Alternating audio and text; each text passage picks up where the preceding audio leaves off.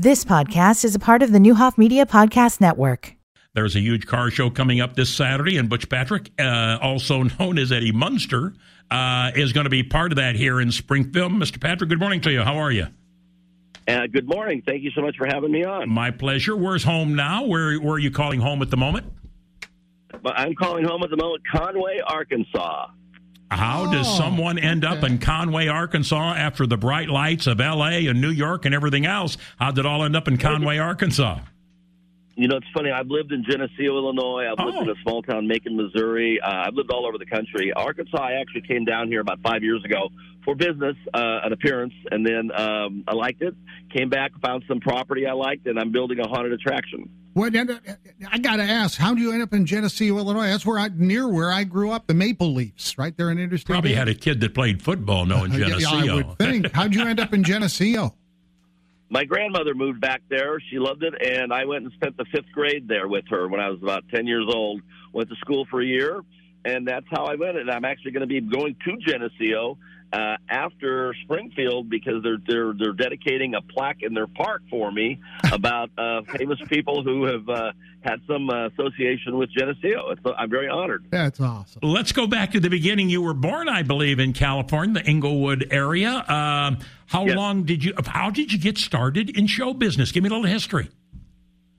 Uh, well, uh, my little my little sister was born. Uh, an agent uh, who knew uh, my mom's friend saw a picture of her and said, "Wow, she's a real cute little girl. Got great hair. Well, she could do a lot of print modeling." So they arranged an interview for her to, with a photographer. I went along for that ride on that fateful day, and when he was done taking pictures of my sister, he he slapped a photo of me and put it in the window on his uh, Hollywood Boulevard studio, you know, uh, uh, up on the sidewalk where people could see it from the window. And a producer and a director noticed it, and they were casting a uh, a movie, and they were still looking for the youngest son of Eddie Albert and Jane Wyatt. And that's and Brenda Lee, she was my older sister. So I did this movie. I get my first part, and then during the movie, I, I picked up a, a, a Kellogg's cornflakes commercial, and then the General Hospital series was just starting up, and I got a part on the first uh, month of that. So, cool. did you did you have an agent at the time, or was this all by word of mouth, or people knew you, or or saw some of your work, or, or whatever? I'm sure there were a lot of people at your age aspiring to be able to do what you accomplished.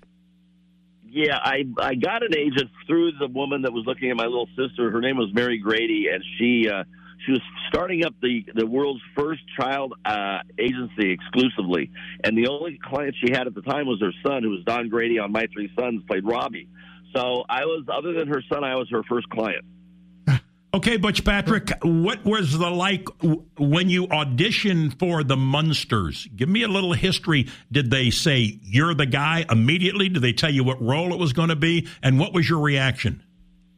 Uh, what happened was I finished the Real McCoys last the last year of the Real McCoys. And I went to Illinois with my grandmother, and then they they cast the show with the kid, and the network saw the pilot, and they said we want the pilot to go forward, but we want to change the mom. A woman named Joan Marshall was playing uh, the character Phoebe, and we want to change the kid. His name was Happy Derman. So they.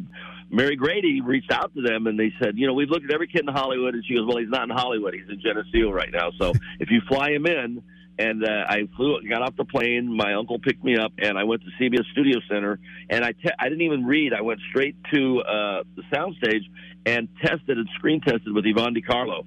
And they said, make arrangements to report to work. Don't go back to Geneseo. And that's how it started. So, did you stay in California all that time, those two years, 64 to 66, when the Munsters was on? Yeah, I had to. I, I lived with my uncle Woody, and I hired a woman uh, to take me to work every day. Tell me about the, okay, what does it go through? Did you guys have a feeling, or how, how old were you at the time? I Uh, was just turning ele- just turned eleven. okay, when they tell you or let you and the cast know it, we're not going to renew at the end of 66, that's it. How do you handle something like that at, at 11 years old?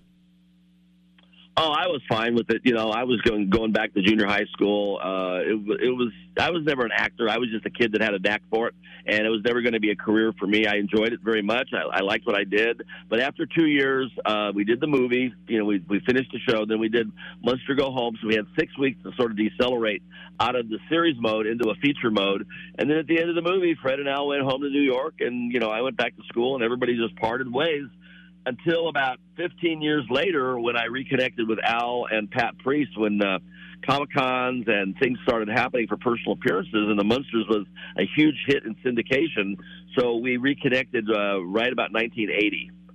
But but you were in a lot of other movies. I, I mean, I know I've Ben Casey, Bonanza, Gunsmoke, Real McCoys, Batman, and so on and so forth. How were you able to work that in your schedule? Were you back and forth a lot, or just staying in California? No, my mom and my mom and my stepdad moved back. They, he was see, he was a baseball player for the Angels, and he got traded to the Washington Senators. He was only there a couple of years, and then when they when he finished his career, he came back to Los Angeles. So it was the timing was such that right when the Munsters was over, they had just moved back, and I uh, the household came back to normal. And then it was like any other kid actor. You would go on interviews, and you'd be in and out of public school depending on what was going on, and that's that pretty much went on for the next seven years let's go to age 20, 25. What are you doing uh, when you were 20 or 25? Was the acting still part of the regiment? No, I quit acting when I was 21. I never wanted to be a career actor. I wanted to be a race car driver, and I was going to the drags, and I was getting to know all the drag racers, uh, surfing a lot. Uh, it was the early 70s, so there was a lot of partying going on, as you might expect. yeah. And uh, girls, it was it was kind of like living the life of the Beach Boys on the on the beach. So cars and girls and surf. So, so what did you end up doing for a living, and how? Do, what are all this? How long ago did you leave California and say, uh, "Help me, Rhonda, I'm out of here"? Yeah, good, good tie-in, good segue. Um, no, what, what happened? I was always a pretty smart guy, so I would get into small businesses. I was always into muscle cars and buying and selling cars, and you know, around Christmas time, I'd open up tree lots, and, and you know, whatever was. My dad owned the casinos, so I occasionally worked in the gaming industry, but I didn't really like it because people in the gaming industry get really cranky when they lose. Yeah. So you're around a lot of ne- you're around a lot of negativity, and it's like they try to blame it on you. Um, but uh, as it was, I just was always kind of in the in the car industry or on the, or on the fringes of it.